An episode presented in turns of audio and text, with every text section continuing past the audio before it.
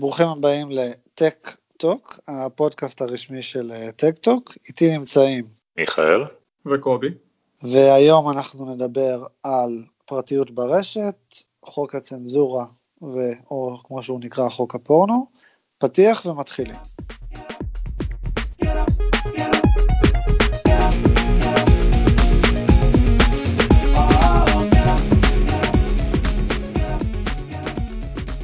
טוב, אז פרטיות ברשת, הרבה מדברים על זה, הרבה מתעסקים בזה, חלק חושבים בכלל שאין כזאת.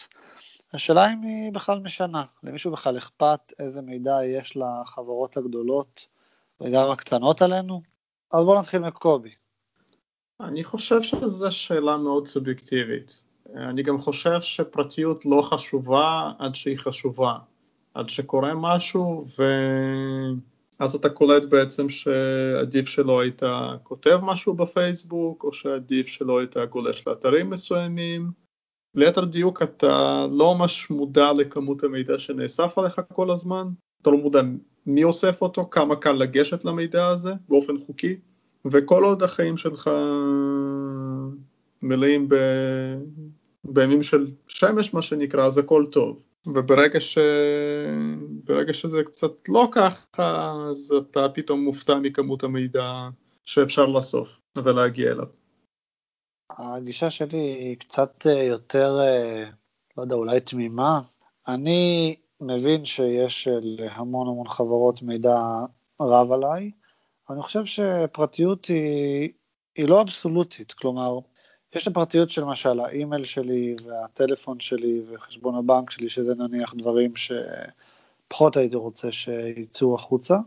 ויש דברים כמו למשל, אם אני הולך ברחוב ומישהו מצלם אותי, סתם בשביל לעשות שיימינג על איזה משהו, לא לי, או אפילו אני סתם בתמונה וזה, אז כן, תמונה שלי פתאום ברשת, דברים כאלה. אבל אני יכול לתת דוגמה למשל הפוכה של אנשים שהם מאוד מאוד פומביים, מעלים סרטונים כל יום, בלוגים, פודקאסטים, whatever, אתרים, ואף אף אחד לא יודע כמעט שום דבר על החיים הפרטיים שלהם.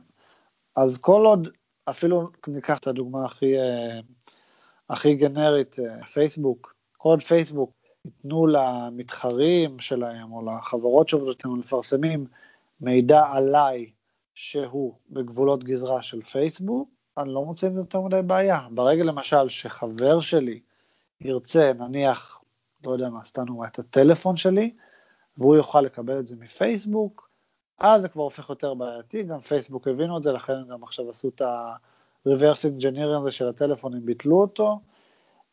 אני חושב שאנחנו דווקא הולכים לכיוון שהוא יותר טוב, פחות כל המידע גלוי ויאללה, יהיה בסדר. למשל עכשיו אני רואה למשל תופעה של, אפשר לקרוא לזה אובר גילוי נאות. אתה רואה איזשהו סרטון בפייסבוק או ביוטיוב, ומה שרשום לך ממש על הסרטון, sponsored video. זה אומר כאילו, sponsored video וגם רשום בחברה, למשל רשום sponsored video by אל ג'י. ובכלל הסרטון הוא איזה, לא יודע מה, מישהי שהופעה עוגות, אני יודע. אז כאילו, זה דברים שבעבר, אולי אם הייתי חושב קצת, הייתי יכול אה, לעשות את החיבור הזה, אבל היום, כשאני רואה את זה, כאילו, אה, וואלה, אוקיי, זה סרטון ממומן. אז הקטע של השקיפות והגילוי נאות, למרות שזה עדיין אצל הרבה אנשים לא ברמה שהם רוצים היה שזה יגיע אליו, זה ברמה, זה הולך ומתקדם. אולי זה יותר ברמה של good enough כדי לרצות את הסנאט פעם באה בשימוע של צוקרברג, אבל עדיין לדעתי זה, זה, זה מהלך בכיוון הנכון. זה מה שאני חושב. עכשיו, לגבי הפרטיות עצמה, כאילו, אני מנסה להבין, עכשיו למשל, יש לי פרופיל, יש לי פייסבוק, יש לי גם אינסטגרם, יש לי, אפשר להגיד גוגל פלוס, אבל זה הכל זמני. אז השאלה באמת, כמה מזה חשוף? כי אם אני שם, נניח את כל התמונות שלי פרטיות, ולא לא, לא חושף עליי שום מידע, אז אנשים אחרים יכולים לגלות עליי מידע, לא יכולים לגלות עליי מידע. ברגע שאנשים אחרים מגלים עליי מידע שאני לא חשפתי, פה זה בעייתי.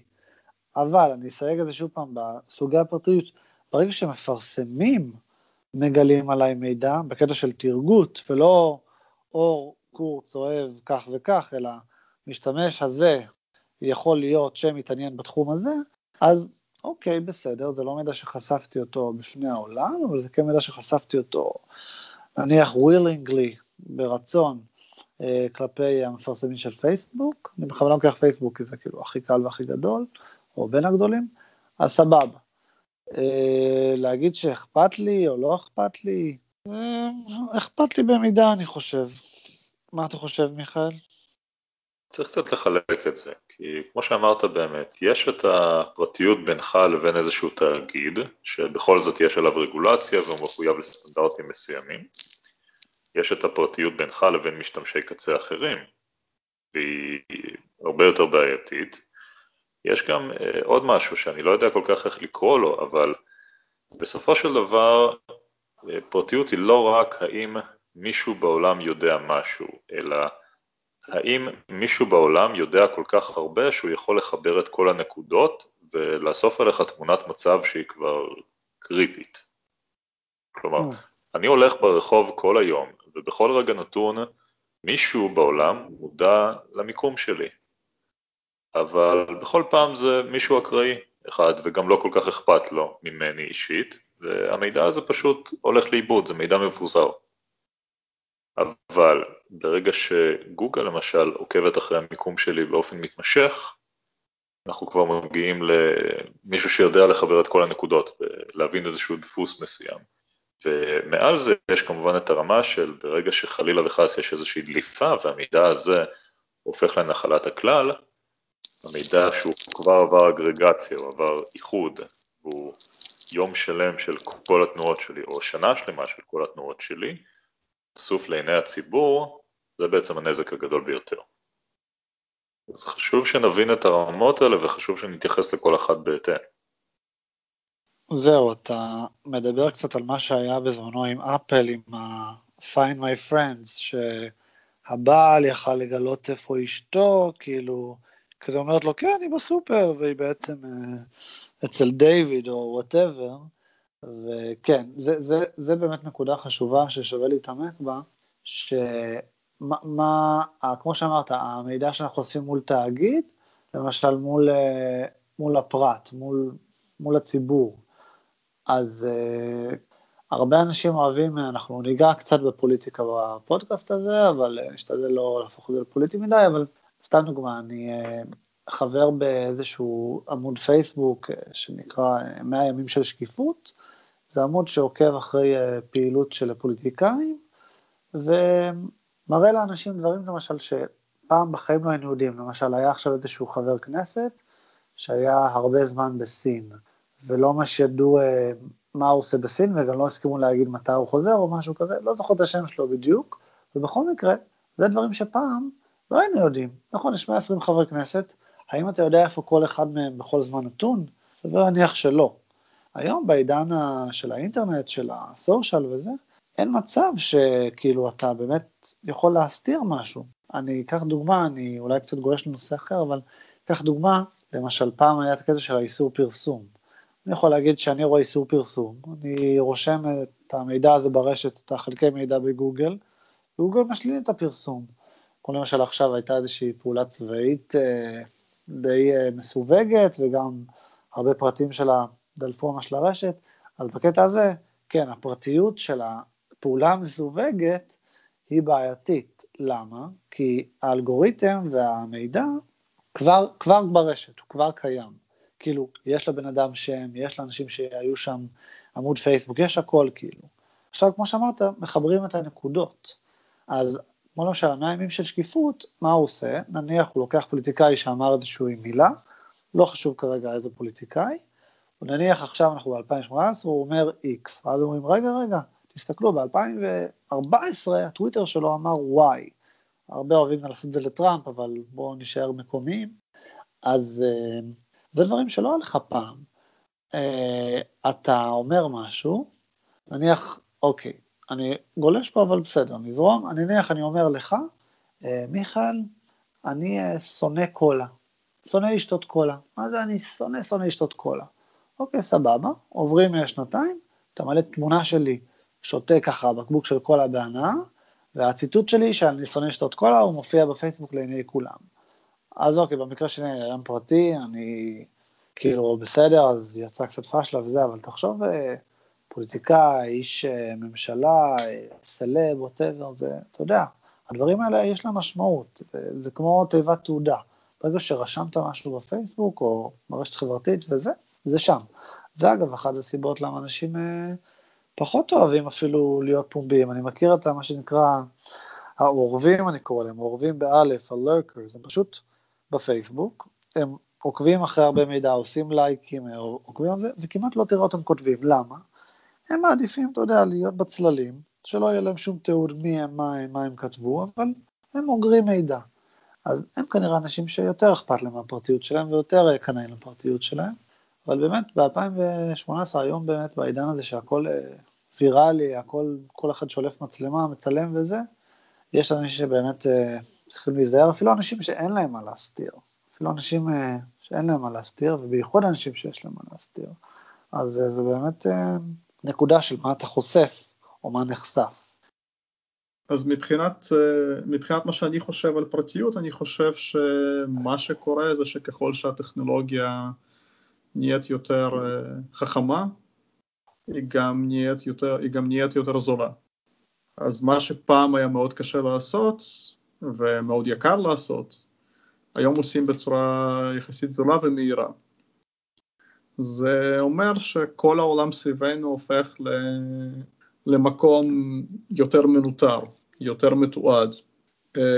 גם מבחינת אמצעי תשלום, מנסים לצמצם שימוש בכסף מזומן, כי אחרי מידע של כרטיסי אשראי הרבה יותר קל לעקוב, הרבה יותר קל לרכז אותו במאגרים ולנתח אחר כך ולקשר לכל מיני דברים. עכשיו, גם אם אתה לא כל כך רוצה להיות חלק מהמשחק, מהמשחק הזה, אין לך כל כך ברירה. בוא נניח שאם אין לי חשבון פייסבוק ואין לי וואטסאפ, ואני לא רוצה, ש... ואני מאוד קנאי נניח למספר הטלפון שלי, זה לא ממש משנה. כי מה שקורה זה שמספיק שאתה או מיכאל תירשמו לוואטסאפ או פייסבוק, המספר הטלפון שלי כבר בתוך מאגר. הם אולי לא יודעים מי אני, אבל הם, הם יודעים שאני נמצא בתוך המאגר שלך ושל מיכאל. ומשם המאגר הזה יכול לדלוף. עכשיו פייסבוק ווואטסאפ זאת, זאת דוגמה לחברה מאוד גדולה שאנחנו סוג של סומכים עליה, אבל יש את כל החברות האלה שמציעות שירותים של גילוי מספר, מספרי טלפון. גם אם אני לא רוצה להשתתף במשחק הזה, אני לא צריך את השירות הזה, המספר שלי נמצא בכל המאגרים הכי גדולים. כי מספיק שאחד מכם נרשם, זהו, אני כבר, אני כבר בתוך המאגר. ואם לוקחים את זה צעד קדימה, אז יש את כל התחום של ה-די אן איי. בוא נניח שאני לא מעוניין לתת דגימת די אן איי לשום חברה אה, מסחרית, או ציבורית, או מה שזה לא יהיה. מספיק שקרוב משפחה, מספיק קרוב שלי, נניח אחותי תיתן, ואני כבר בקירוב מאוד טוב נמצא בתוך מאגר. זה אולי לא ה-די אן איי שלי, אבל בתוך המאגר הזה יהיה די אן איי של מישהו שמאוד מאוד קרוב אליי, ואם מישהו ירצה לקשר אותי למשהו בעזרת די אן איי, הוא כבר יוכל לעשות את זה דרך אחותי. נתת לי איזשהו רעיון. זה הופך את החברה לחברה פחות, למקום פחות טוב לחיות בו. כי זה הופך את החברה למקום שבו קשה יותר לעשות בו טעויות. אתה מרגיש פחות חופשי, אתה מרגיש שמסתכלים עליך, שיודעים עליך, שכל מה שאתה עושה נכנס למאגרים ומנותר. גם באמת פוליטיקאים צריכים מאוד מאוד להיזהר לגבי מה הם אומרים ועל מי הם מסתכלים, ואולי מישהו צילם אותם, ועכשיו לא רק שזה צולם, עכשיו זה ביוטיוב, ועכשיו זה בפייסבוק, ועכשיו זה מתועד. אז אנחנו כחברה, אנחנו מסתכלים הרבה יותר שמאלה וימינה לפני שאנחנו חוצים את הכביש. כי אולי יש פה מצלמה שמישהו התקין אחד השכנים, ובמקרה אולי היה על הטלפון שלי בזמן שהלכתי להפגנה מסוימת, אז אפשר להגיד שהייתי שם. ולא פחות חשוב מזה, גם אם נסתכל על חברות מאוד נחמדות, היום נניח ניקח את גוגל, ונניח שהיא באמת חברה שלא עושה שום דבר רע עם המידע שהיא אוספת, ברגע שהמידע הזה קיים באיזשהו מאגר, אין לאף אחד מאיתנו שום מושג מה יקרה איתו מחר. איך ואיזה שימוש יעשה במידע הזה מחר. אולי המנכ"ל של החברה הזאת יתחלף, אולי הם הפסיקו להיות רווחיים, והם החליטו לעבור לאפיקי רווח אחרים, ואתה כבר בתוך המאגר הזה. ובאופן כללי יש מין, יש תפיסה כזו שיש מידע שהוא לא, שהוא לא מפליל, שהוא לא, שהוא לא קריטי, שהוא לא חשוב, נניח כמו המוצא שלך, שנת לידה שלך. ואחת הדוגמאות נגד הכי טובות שאני מכיר, זה מה שקרה עם, עם הנאצים. כשהם הגיעו במהלך מלחמת העולם השנייה, הם הגיעו למדינה אירופאית מסוימת, שעשתה מפקד אוכלוסין מאוד מפורט, ובין היתר החליטה לכתוב, לרשום במפקד הזה את, ה, את, ה, את הדת של האזרחים שלה. בגדול לא הייתה שום סיבה לאסוף את הפרט מידע הזה, אבל בגלל שהם כבר עשו מפקד אוכלוסין, אז, לא, אז למה לא בעצם? ואף אחד לא חשב שזה ישמש בעתיד למשהו רע. אז כשהנאצים הגיעו, היה להם מאוד קל ומאוד נוח לאתר את היהודים באותה מדינה. זה גם כן פרספקטיבה שאף אחד כל כך, לא כל כך חושב עליהם, מה בעצם המידע, למה המידע הסתמי שאתה מוסר היום יכול לשמש מחר. זו הייתה דוגמה מאוד מאוד אופטימית. ונעבור למשהו אופטימי אפילו יותר. עכשיו, שאני דיברתי על פרטיות, סוגי פרטיות, דיברתי על פרטיות באמת מול תאגיד ופרטיות מול הפרט. מה שלא דיברתי אליו, ובכוונה, זה פרטיות מול הממשל, שזה הצעד הבא של, זה הצעד הבא שלנו, שזה בעצם חוק הצנזורה, או חוק הפורנו, כמו שהוא נקרא בצורה יותר, לא יודע, פופוליסטית. בקצרה, למי שלא עוקב, לא יודע, לא, לא שמע, יש חוק של חבר כנסת מיקי זוהר ושולי מועלם, שמיקי זוהר מהליכוד ושולי מועלם גם מהליכוד, לא, קובי? לא זוכר. שאלה טובה. אולי מהבית היהודי. בכל מקרה, החוק שהם הציעו, מטרתו כביכול הוא להגן על קטינים, מלחשוף אותם לתכנים בלתי הולמים, כמו פורנוגרפיה. שצעירים לא אמורים, נניח, לצפות בזה. אז אוקיי, המטרה שלו יחסית, זה בא ממקום טוב, כאילו אני מניח שכל מי שיש לו ילד או ילדה לא ירצה לחשוף את הילד שלו, לפחות לא בלי רשות, אני לא יודע איך זה עובד, הדברים האלה, אבל לא ירצה לחשוף אותו לתכנים כאלה. מה שכן, הדרך שבה הם רוצים לעשות את זה, זה פחות או יותר לש... להפעיל משטר על האינטרנט. זה אומר, עכשיו נלך קצת קדימה, הייתה ועדה, ועדה פסלה את זה, וחבר הכנסת מיקי זוהר הקים ועדה נוספת, הוא יכול, כי הוא גם יושב ראש, ה... יושב ראש הממשלה, הוא יכול להקים ועדה נוספת על חוקים שנפסלו, אז הוא הקים ועדה נוספת ומינה בה את, אנשי... את הרבה אנשים ש... שם ברוב של אנשים שהיו בעד החוק בוועדה שנפסלה. הוועדה נפסלה בעיקר מבחינה, נקרא לזה טכנולוגית עניינית, פחות או יותר אמרו לו ששמע, מה שאתה אומר זה לפקח על כל האינטרנט, וזה לא הכי קביל, ולא משנה כמה כסף תשים על זה, הוא רוצה לשים על זה נראה לי שישים מיליון שקל, לנסות לעשות את הפתרון הזה. בסופו של דבר זה נפסל, הוא הקים ועדה, ועכשיו היא התכנסה שוב השבוע, ביום שני הזה, והפתרון, נקרא לזה חדש, הוא מציע הוא כזה.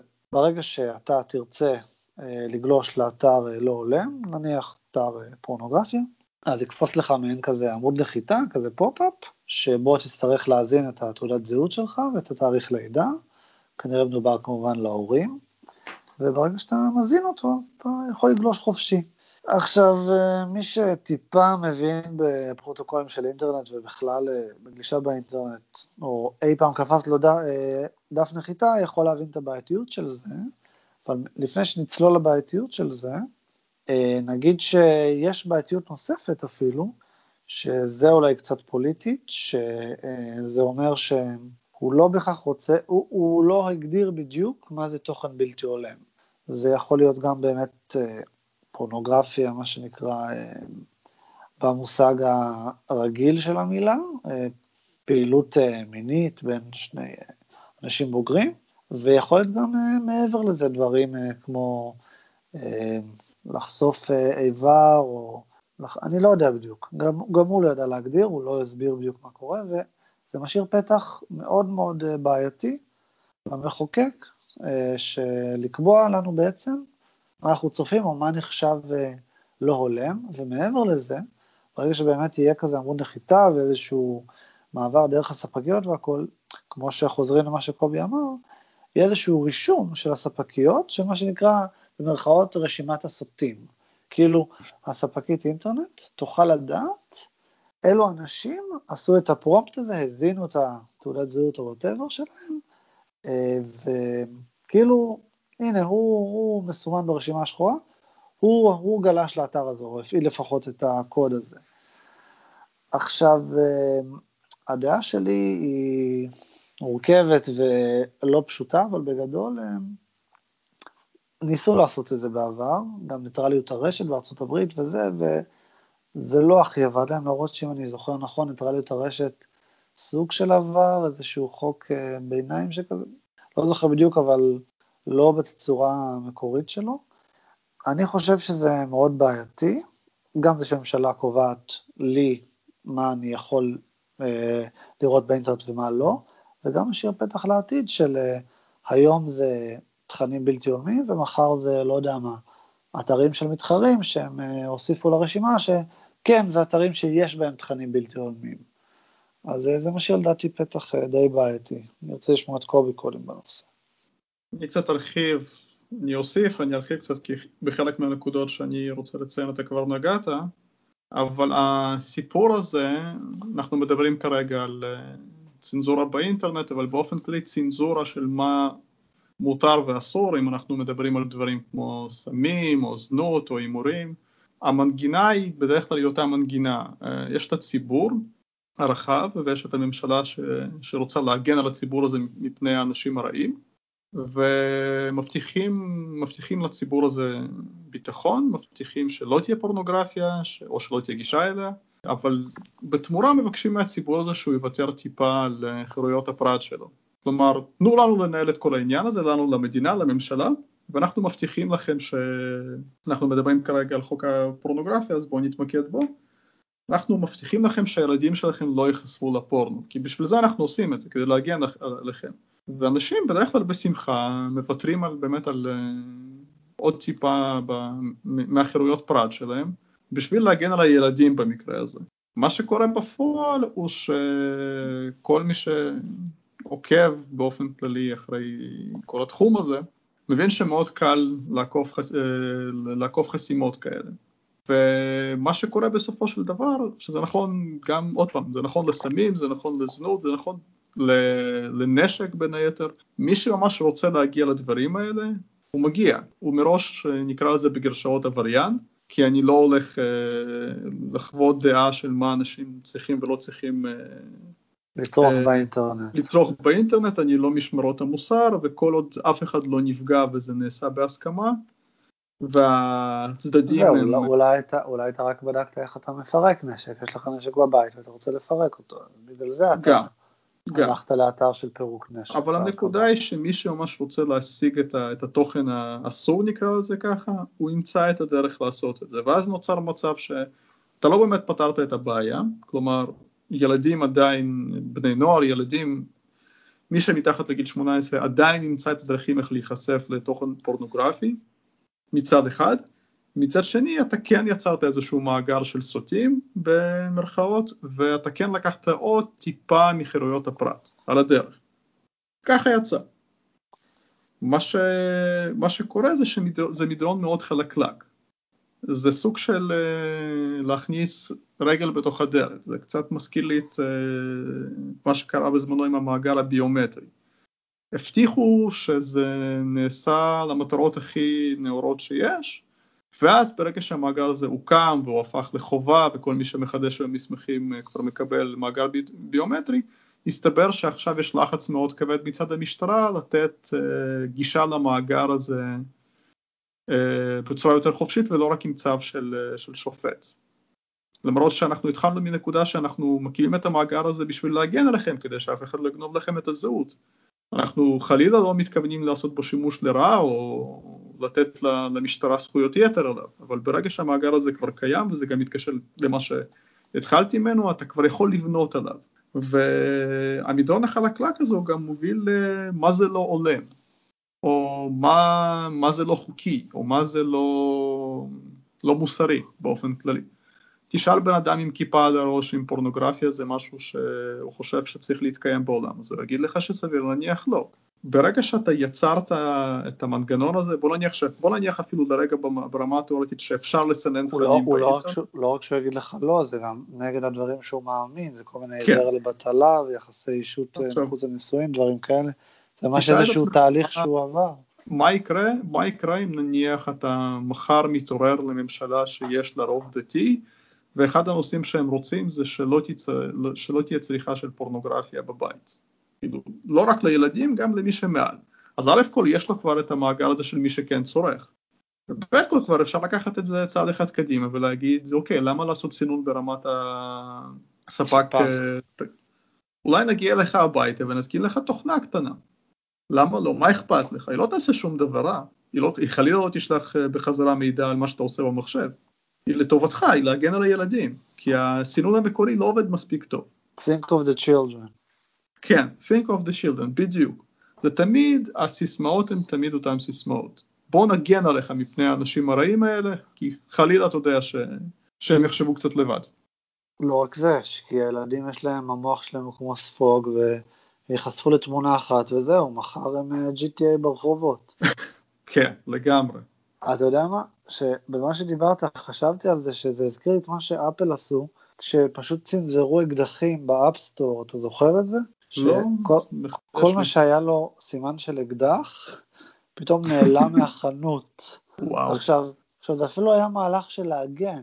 סוג של איזה אלגוריתם עכשיו, גם יוטיוב אחר כך עשו את זה, ואז מה שקרה, נחסמו עמודים שלמים של כל האלה שאתה אוהב, שאנשים אוהבים לראות, שאתה, כל היריות נשק ופירוק נשק, דברים כאלה, דברים שממש מראים נשק, זה פשוט, זה נפל תחת אלגוריתם של גן, וזהו, והנה, think of the children, הילדים לא יחשפו יותר ל... רגע, מה, הערוץ הזה מתקיים על... כל, כל המטרה שלו זה להראות פירוק והרכבה ונשקים, אה, טוב, לא נורא. אז אחד נפל. כאילו, כן, זה כמו שאמרת באמת ש... אתה, באמת. אתה גם יכול לראות עד כמה, עד כמה טוב מתקדמת המלחמה העולמית בסמים. עד כמה זה באמת עובד. עובדתית, כן, אני לא צריך להביא פה נתונים או להמציא משהו, מה זה כבר קרוב ל-ארבעים שנה? יותר אולי? אפשר, אפשר ללכת עוד יותר אחורה, ההקמה של המאפיות בארצות הברית שנות ה-שלושים ו-ארבעים בזכות חוק היובש. כן. בואו נאסור לחלוטין על משהו, אנחנו בטוחים שאנשים לא, לא יצריכו אותו, כי טבע האדם טוב וטוב מנעורה, ואף אחד לא ירצה לעבור על החוק, נכון? ברור. זה נונסנס. לא כאילו עכשיו יקומו לנו עשרים קרטלים שונים בכל עיירה רק בשביל לעקוף את החוק הזה שקבענו אותו. תשים לב שברגע שאתה מוציא משהו כמו אלכוהול מחוץ לחוק, או משהו כמו זנות לצורך העניין, אז אתה עושה עוד משהו. אתה לא יכול להבטיח את טיב השירות. אתה מעלה את המחיר לכולם פחות או יותר, ואתה מוריד את טיב המוצר וטיב השירות. אתה לא מונע מאנשים לצרוך את הדבר הזה בסופו של דבר. נכון. לא רק זה, יש גם... יש גם אנשים, כמו שאמרת, לגבי סמים שהם כבר מכורים, אז זה לא מעניין כן. אותם כרגע מה המחוקק אומר או לא. חוקי או לא חוקי. זה אפילו, זה אפילו עדיף למשל, יש את הדוגמה ההפוכה של מדינות שאישרו קנאביס, שפתאום הם הפכו למדינות מפותחות, ואנשים יהיו יותר בריאים וכל הדברים האלה, וזה כאילו, אז עכשיו נניח, סתנו, בוא, בוא נהפוך דוגמה קצת אה, לא, אה, לא, לא אופטימלית, אבל בוא נהפוך את הרואין לחוקי. אז כנראה אני מנחש שיהיה פחות אנשים עם איידס בעולם, כי הם לא יחליפו מחטים, ואתה יודע, פשוט ירצו להזריק, כי יתנו להם, יש גם את ה-clean needles situation, שפשוט מביאים לאנשים מחטים נקיים יותר וזה, כאילו, יש, יש תופעה, יש תמיד השלכות לכאן או לכאן, ברגע שאתה או אוסר משהו, או הופך אותו לחוקי. השאלה אם החוק, זה שאתה מחוקק דברים, זה, זה, זה נהדר. השאלה אם יש לך יכולת, אם זאת, אם זאת גזירה שהציבור יכול לעמוד בה, מצד אחד, ומצד שני, אם יש לך את היכולת לאכוף את החוק שהעברת. ככה אני מסתכל על זה. מיכאל, תרצה to chime in? טוב, יש, יש כל כך הרבה מה להגיד, איפה להתחיל. בהתחלה? אני אדבר קצת פחות על ה... אני אדבר קצת פחות על ההיבט המוסרי, כי נגעתם בכל הנקודות החשובות. בואו נדבר נטו על ההיבט הטכני. קודם כל, אם נתחיל מהבעיה עצמה של אני הורה ואוי אוי, הילד שלי עשוי להיחשף לתכנים שאני מגדיר כבלתי הולמים, ומה אני יכול לעשות, אז יש לא מעט שאני יכול לעשות בתור אינדיבידואל, בתור סתם אדם שיש לו בית שמחובר לאינטרנט. אני יכול להתקין תוכנות מיוזמתי שחוסמות את מה שאני רוצה לחסום, ועוקבות או לא עוקבות אחרי מה שאני בוחר, והפתרונות האלה זמינים. אני יכול להגיד לכם יותר מזה שיש כבר חקיקה של כמה שנים, שלפיה כל ספק אינטרנט מחויב לספק לי חסימה של תכנים בלתי עולמים, במידה ואני מבקש בחינם. כלומר, גם אם אני, אין לי את המעט ידע טכני כדי להתקין איזשהו כלי כזה, אני רק צריך להרים טלפון. ואיך הם עושים את זה? שם זה כנראה לפי רשימות סטנדרטיות שהם מקבלים מאיזשהו ספק כזה. כן, בסופו של דבר לספקי האינטרנט אין איזשהו אינטרס, הם רק רוצים לעמוד בלשון החוק, שאף אחד לא יבוא להם בטענות, כנראה שיש להם איזושהי רשימה גנרית, והם פשוט חוסמים את האתרים האלה. האם זו החסימה הכי איכותית בעולם? כנראה שלא. האם אפשר לעקוף את זה? בוודאי. החוק הזה של הספקיות שמספקות, מחויבות לספק, זה חוק שהאינטרס מאחוריו הוא אינטרס דתי? קשה להגיד, אני כבר לא זוכר בדיוק, אבל הטונים בזמנו היו מאוד מאוד דומים לטונים היום. כן, זה, זה ברמה של... להגן על הילדים. כן, מה יהיה עם הילדים. והאמת היא שדווקא החוק ההוא נשמע לי מאוד הגיוני בסך הכל, כן? זאת אומרת, זה באמת נטו עזרה לאנשים שאין להם שום קישור טכני, אבל בכל זאת נמצאים במצוקה מסוימת. זה וולונטרי לחלוטין, זה ברמת החלטה של הורים על... ביתם, קשה לבוא אליו בטענות, כן? לא משנה פוליטית אם אנחנו מסכימים או לא, הוא מאוד מאוד ממוקד, ולדעתי החוק הזה תוקף לחלוטין את הבעיה, ופותר אותה את הפתרון הכי טוב שאפשר היה בכלל להציע. החוק היום, חוק הפורנר שקראתם לו, כל מה שהוא עשוי לעשות במקרה הכי טוב, הוא פשוט אוטומטית לצרף את כל מדינת ישראל, לתוך המאגר הזה של הספקיות, של כן, בבקשה תחסמו לי תכנים בלתי עולמים. גם שם, אגב, כשהספקית חוסמת, היא נותנת לך אפשרות להזין סיסמה, ולעקוף את החסימה, אם אתה ההורה. איזה סיסמה? איך אתה מקבל את הסיסמה? יש להתקשר אליהם או משהו? אבל כן, זה ברמה של להרים טלפון. אז כאילו, אם אני עכשיו, חס וחלילה, רוצה לצרוך בשתיים בלילה, שאגב, זה מזכיר לי סיפורים בתור איש טכני ב... רשת תקשורת מסוימת, אני רוצה עכשיו בשתיים בלילה לצרוך תוכן בלתי עולם, אז אני צריך פשוט להתקשר לספקית שלי ולהגיד, היי שלום, תכניס אותי לרשימת הסוטים? זה בדיוק הפוך. החוק הקיים היום, חוק הזה שקיים כבר כמה שנים, הוא מה שנקרא opt-in, כלומר, אף אחד לא עובר סינון, אלא אם הוא בחר בגלל שלא עבור סינון. ברגע שאני מתקשר, אני מקבל סיסמה. לעשות אופט-אין. הבנתי, אוקיי. גם אם פתאום נמאס לך, אתה יכול להתקשר ולבקש להפסיק את זה לגמרי. לא יודע, אני יותר אהבתי את הגישה שלי של תכניס אותי לרשימת הסוטים, אבל זורם איתך. אגב, אני לא דואג, כי בסופו של דבר, גם במידה והחוק יעבור, ונצטרך להכניס תעודת זהות ותאריך לידה, אז דליפה אחת של מידע תבטל דליפה אחרת, כי יש לנו הרי את מאגר משרד הפנים. נכון, הרישומון. אז הנה, עכשיו אפשר יהיה להשתמש במאגר משרד הפנים, כדי להזין תעודות זהות אקראיות בתוך מאגר אחר. ומה, ומה... תלולה כזאת של חוסר פרטיות. זאת יכולה להיות מחאה, מחאה מעניינת האמת. אבל אתה יודע מה הכי נחמד פה, שרוב האנשים שמשתמשים במאגר הזה הם ילדים. למה אתה רומז פה? שזה לא באמת יעבוד? עוד חור ב... תראה, אני כבר רשמתי בפייסבוק, רשמתי הרבה דברים על החוק הזה, אבל רשמתי בין היתר שאפילו נניח והחוק הזה יעבור, לא יודע, בצורה הכי טובה בעולם, ויחסמו את הילודים וכולם שמחים וזה, עדיין בקבוצת הוואטסאפ של הכיתה, אנשים ישלחו... סרטונים ותמונות וכאילו וזה דברים. לא יכול להיות. לא. שזה דברים ש... שזה דברים שאתה לא יכול, אתה לא יכול לאכוף אותם ברמת האלגוריתם של תורה, לזהות תמונה. אם אתה תשים צ'יפ בתוך הילד, אתה אתה לוקח קצת קדימה לכיוון הנכון. אני חושב שצריך למנות פשוט עוד כמה עובדי ממשלה שישבו על קבוצות וואטסאפ למיניהם ויסננו את התכנים. המיניסטריון המכוון. כן. כמו השוטרים האלה שמטרתם לתפוס אה, אה, כאלה שעורבים לקטינים ברשת, השוטרים שמתחזים, אז יהיו שוטרים שמתחזים ל, לקטין זורם בקבוצת וואטסאפ? כאזרח מודאג אתה עושה דברים כאלה, כן? עכשיו אני רוצה להעיר עוד משהו נוסף, קצת גדול יותר. אבל רגע, רגע, אבל האזרח המודאג יהיה אופט-אין. לא, אבל מיכאל, לפני שאתה קופץ, אני רק, כדי שלא נצא מהמומנטום, אני רק אוסיף למה שאתה אמרת לגבי זה שהאופציה קיימת, קיימת אופציה הרבה יותר מחמירה היום, משהו שדווקא ברח לי לגמרי מהראש, ואתה הזכרת לי, יש שם ספקית אינטרנט רימון, בדיוק, שמיועדת בעיקר לקהל החרדי, והם ממש מגיעים אליך הביתה, מתקינים לך תוכנות על המחשב ועל הטלפון שלך, ומבצעות את החסימה הזאת. כלומר, אם אתה ממש רוצה, אתה יכול, יש לך את האפשרות, אפילו לא להתחיל עכשיו לשחק עם סיסמאות ותעודות זהות וכל השטויות, אלא אתה יכול לחסום פורנוגרפיה או תוכן לא הולם, ברמת המחשב אצלך בבית, אתה אפילו לא צריך, אתה, אתה אפילו לא צריך שום דבר. יש לך את האופציה. רגע, רגע, למה הם צריכים לבוא ולהתקין? למה אני לא יכול להתקין לבד? אולי אתה מקבל לינק להתקנה, אבל יכול להיות שכמו שמיכאל אמר, אולי אין לך אוריינות מחשב גבוהה, אבל אתה חרד לנשמתו הזקה של הילד בבית.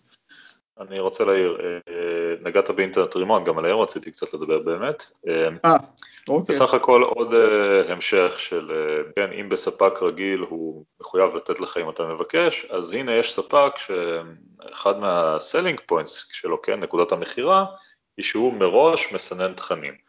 עכשיו יש לי לא מעט ניסיון עם אינטרנט רימון, למזלי לא כלקוח, אבל כ, כמי שעובד בתחום הווב ונתקל כל הזמן למשל בבעלי אתרים שמתלוננים שהאתר שלהם לא עולה באינטרנט רימון, ואני מבטיח לכם שלא עוסקים בפורנו או משהו אפילו קרוב לפורנו, בסך הכל רצו למכור מוצרי כתיבה באינטרנט או משהו כזה.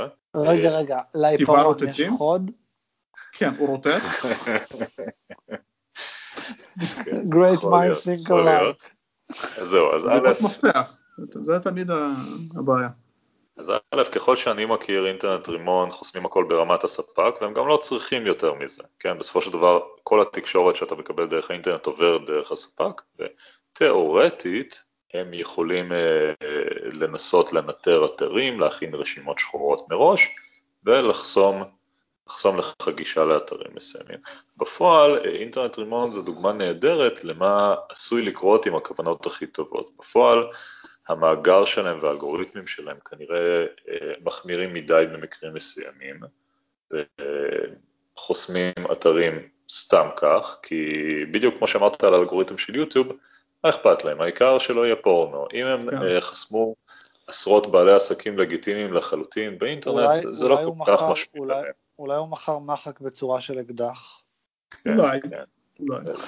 אין פה איזשהו נימוק, כי אני מבטיח לך, ששאלתם קודם איך עושים את זה בפועל, אני מבטיח לך שגם אינטרנט רימון קנו את אותן רשימות שחורות גנריות, מאיזשהו ספק עלום שם, שזה מה שהוא עושה. כן, בדיוק כמו שספריות ציבוריות חוסמות אתרים מאיזשהו מאגר, כי הם התקינו איזושהי תוכנה, זה משהו בסגנון הזה, כן, אף אחד פה לא מנסה להמציא את הגלגל, ומהצד השני, אני מבטיח לכם שגם את אינטרנט רימון, עם כל החסימות, לוקח לא יותר מחצי דקה לעקוף. אז זה לגבי ההיבט הטכני. זהו, יש כבר מאמרים שלמים שמסבירים.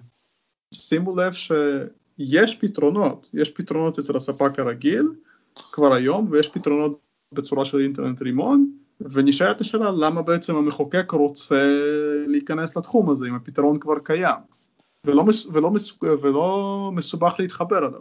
זהו, זה, למה... כאילו, זה כאילו באמת, אתה מעלה נקודה יפה, זה כאילו המחוקק, כאילו, או שהוא מתעלם מהפתרונות הטכנולוגיים, או שלא אכפת לו ויש לו איזה פתרון טכנולוגי שהוא רוצה הוא ליישם אותו.